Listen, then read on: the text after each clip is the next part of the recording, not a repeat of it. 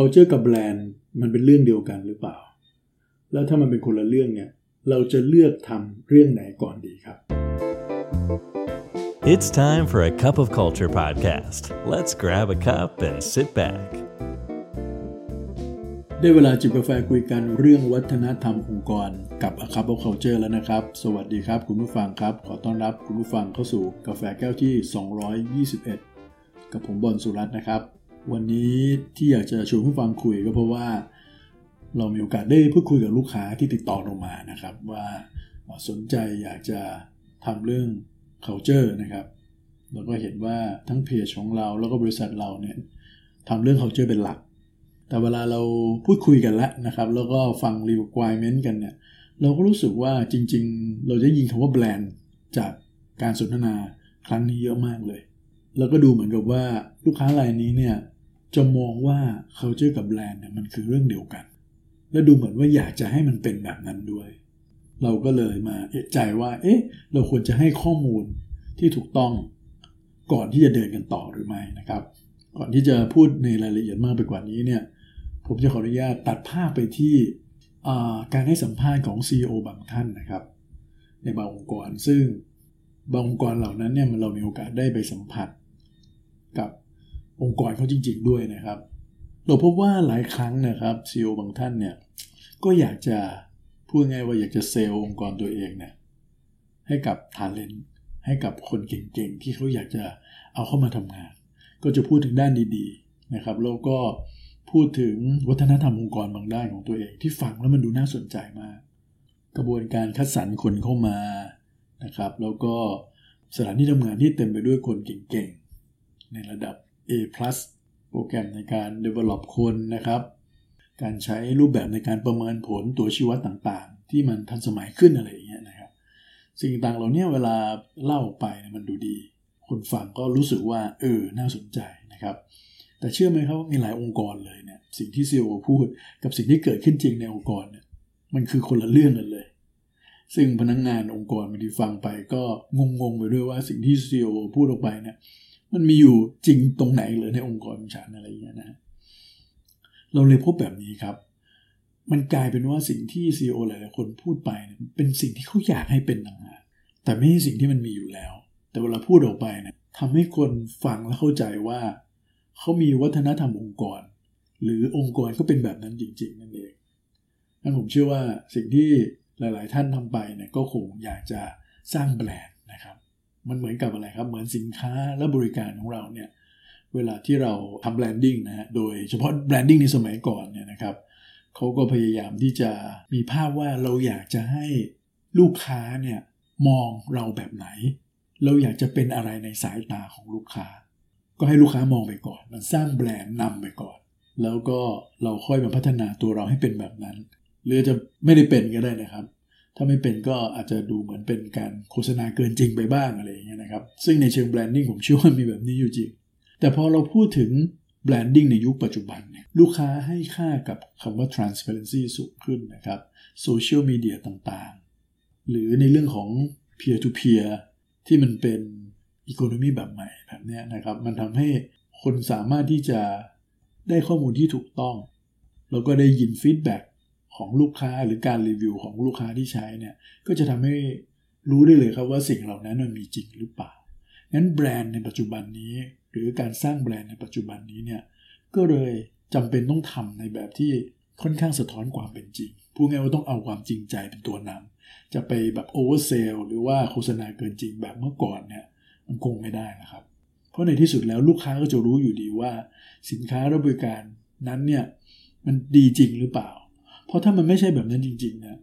มันอาจจะทำให้ทุกสิ่งทุกอย่างพังทลายลง แล้วก็กลับสร้างปัญหาที่หนักมากขึ้นด้วยซ้ำไปครับ ซึ่งสิ่งเหล่านี้ต้องบอกว่าตัวผู้บริหารหลายๆคนเนี่ยก็อย่างที่ผมกล่าวตอนแรกครับว่าเขายังทำวิธีการแบบนี้อยู่เลยนะครับ เหมือนกับการโฆษณาสินค้าเลยครับ ก็คือโฆษณาองค์กรตัวเองว่าเป็นอย่างนั้นอย่างนี้ แต่อย่างที่ว่านะครับว่ามันก็พบได้เหมือนกันว่าถ้ามันไม่ได้เป็นแบบนั้นจริงๆเนี่ย คนเข้ามาในองค์กรแล้วจริง แล้วมันไม่ใช่เขาก็ต้องออกไปอยู่ดีฮะแล้วการเข้าเข้าออกออกของพนักงงานมันไม่ใช่เรื่องน่าสนุกเท่าไหร่นะครับ มันทำให้งานต่างๆ ก็ไม่ต่อเนื่องด้วย ขณะเดียวกันสิ่งที่ผู้บริหารพูดออกไป แล้วมันมีเกิดสิ่งนั้นจริงในองค์กรเนี่ยมันก็ไปทำให้แรงจูงใจในการทำงานของพนักงานตกลง หรืออาจจะมีการพูดข้างนอก หรือให้เพื่อนๆข้างนอกฟังนะครับ มันก็ทำให้คนภายนอกก็มองมาใน ที่ไม่ดี ซึ่งต้องเรียนนะครับว่ามีองค์กรในปัจจุบันหลาย ๆ ที่เริ่มเป็นแบบนี้แล้วนะครับ เพราะฉะนั้นในฐานะที่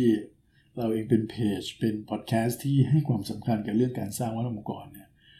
ก็คิดว่าการเป็นตัวจริง การเป็นของแท้ของจริงนี่สำคัญกว่า การเริ่มต้นสร้างแบรนด์เนี่ยจากการที่เป็นตัวของเราจริง ๆ เลย เช่นให้มันให้แบรนด์นั้นสะท้อนความเป็นตัวตน ความเป็นวัฒนธรรมองค์กรที่แท้จริงของเรา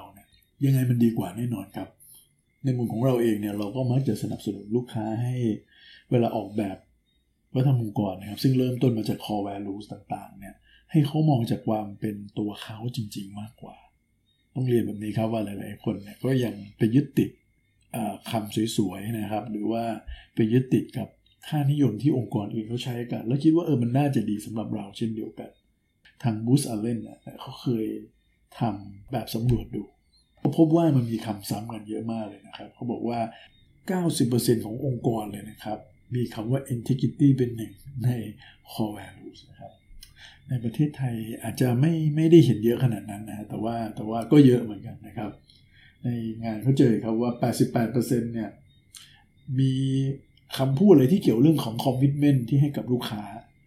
แล้วก็มีถึง 76%ที่พูดถึงเรื่องทีมเวิร์กพูดถึงเรื่อง trust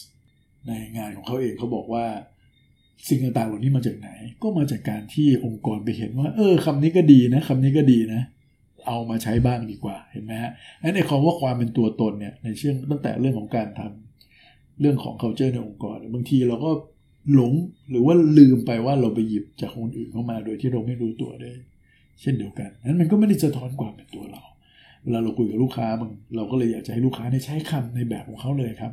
ไม่จำเป็นต้องเป็นวันวดสั้นๆก็ได้นะครับ เพื่อมันจะได้สะท้อนความเป็นตัวเขาได้อย่างเต็มที่แล้วพอมันเป็นตัวเราเนี่ยนะครับ มันก็สะท้อนความเป็นตัวเราไปสู่ความเป็นแบรนด์ก็คือ มันเป็นตัวเราในขณะที่ลูกค้าสัมผัสได้มือนอย่างที่ทาง Howard Schultz นะครับซึ่งเป็นสัญลักษณ์ของ Starbucks เลยเนี่ยนะเขาเลยถึงบอกว่าไอ้ตัวแบรนด์ที่แท้จริงเนี่ยมันไม่ได้มาจากการทำงานกับพวก marketing หรือพวกเอเจนซี่โฆษณาน แต่มันมาจากการหลอมรวมในทุกๆ อนูหรือตัวตนขององค์กรต่างหากพูดง่ายๆคือว่ามันต้องมาจาก inside out ไม่ใช่มองแบบ outside in ก็คือมองจากสิ่งที่เราอยากจะให้ลูกค้าเขามองเราเป็นยังไงแล้วค่อยมาบอกว่าตัวเราเป็นแบบนี้ แต่มันต้องเป็นในลักษณะว่า ฉันเป็นอย่างนี้ และด้วยความเป็นฉันเนี่ยแหละ มันมีเรื่องดีมากมาย ฉันอยากจะสื่อสารออกไป และอยากจะให้ลูกค้าได้สัมผัสกับสิ่งดีที่ฉันเป็น เพราะต้องบอกว่าหลาย ๆ องค์กรที่เป็นเน้นเรื่องการทำแบรนด์ข้างนอกมาก แล้วก็พยายามที่จะผูกโยงการทำแบรนด์ข้างนอกเนี่ยเข้าสู่กับการสร้างวัฒนธรรมองค์กรข้างในให้สอดคล้องกันนะยกตัวอย่างนะครับ เคยเห็นนะว่า just do it ของไนกี้ใช่ไหมฮะอ่านะครับ just do it มันเป็นแคมเปญมันเป็นแบรนดิ้งของไนกี้ที่ทำมาอย่างยาวนานนี่ไนกี้ก็มองว่าเอ๊ะคำนี้มันดีนะเออทำไมเราไม่เอาคำนี้มันเป็นวัฒนธรรมองค์กรเราด้วย มันก็พยายามมองแบบ outside in ใช่ไหมฮะ แต่เชื่อไหมครับว่าพอไปทำแบบนี้ปุ๊บเนี่ยคนก็เลยไปเอาเปลือกเขาคำว่า just do it เอามาใช้ แบบว่าฉันจะทำอะไรก็ได้ในองค์กรนี้อยากทำอะไรก็ทำมันก็เลยเกิดเรื่องราวที่เป็นด้านลบในองค์กรหลาย ๆ อย่างเลยนะครับ อย่างเช่นมีเรื่อง sexual harassment เกิดขึ้นในองค์กร มีเรื่องของการแบ่งอะไรเหยียดผิวเหยียดเพศเกิดขึ้นนะฮะหรือแม้กระทั่งทีม HR ขององค์กรนะไม่ได้ให้ความสำคัญหรือฟีดแบ็ที่มาจากพนักงงานเลย อะไรนี้เป็นต้นนะครับ เพราะว่าฉันอยากจะทำอะไรฉันก็ทำแบบ นี่เขาเรียกเป็นการมองจากเปลือกข้างนอกเข้ามาข้างในแล้วมันสร้างปัญหาขึ้นนั่นคืออยากจะฝากครับว่าถ้าเราจะทำ branding หรือ employer branding ก็ตามนะไม่จำเป็นต้องเป็น branding ทำกับลูกค้า เป็น branding ที่ทำกับ talent หรือคนที่เราจะ attract เข้าเนี่ยนะครับ เราจำเป็นจริงๆครับที่จะต้องให้มันสะท้อนความเป็นตัวเราจริงๆ เพราะความเป็นตัวเราเนี่ยมันเป็นสิ่งที่เวลาเขาเข้ามาในองค์กรเราเนี่ยเขาก็ต้องเจอมันอยู่ดี นะครับแล้วมันก็จะอะไรฮะมันก็จะรู้สึกมีความเสมอต้นเสมอปลายระหว่างข้างนอกกับข้างใน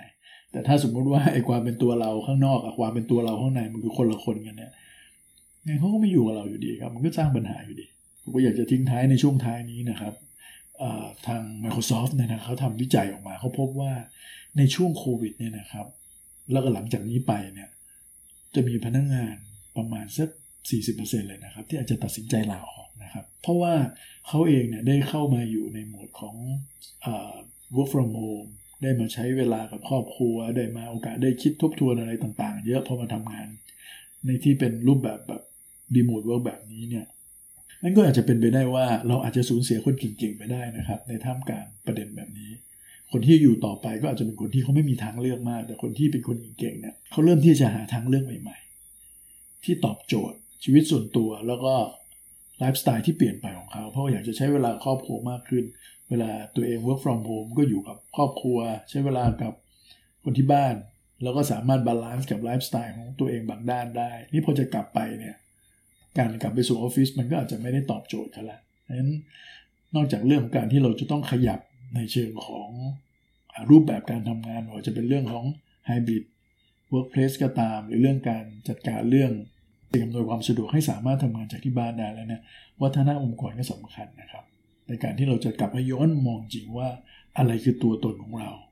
นะครับเราลงมาร่วมกันสร้างความเป็นตัวตนของเราให้ชัดเจนขึ้นนะครับ ให้สิ่งเนี้ยมันเป็นสิ่งที่ดึงดูดคนเข้ามา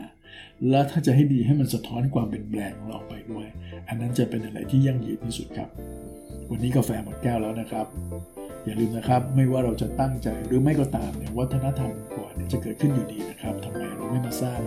วัฒนธรรมในแบบที่เราอยากเป็นนะครับสวัสดีครับ And that's today's Cup of Culture. See you again next time.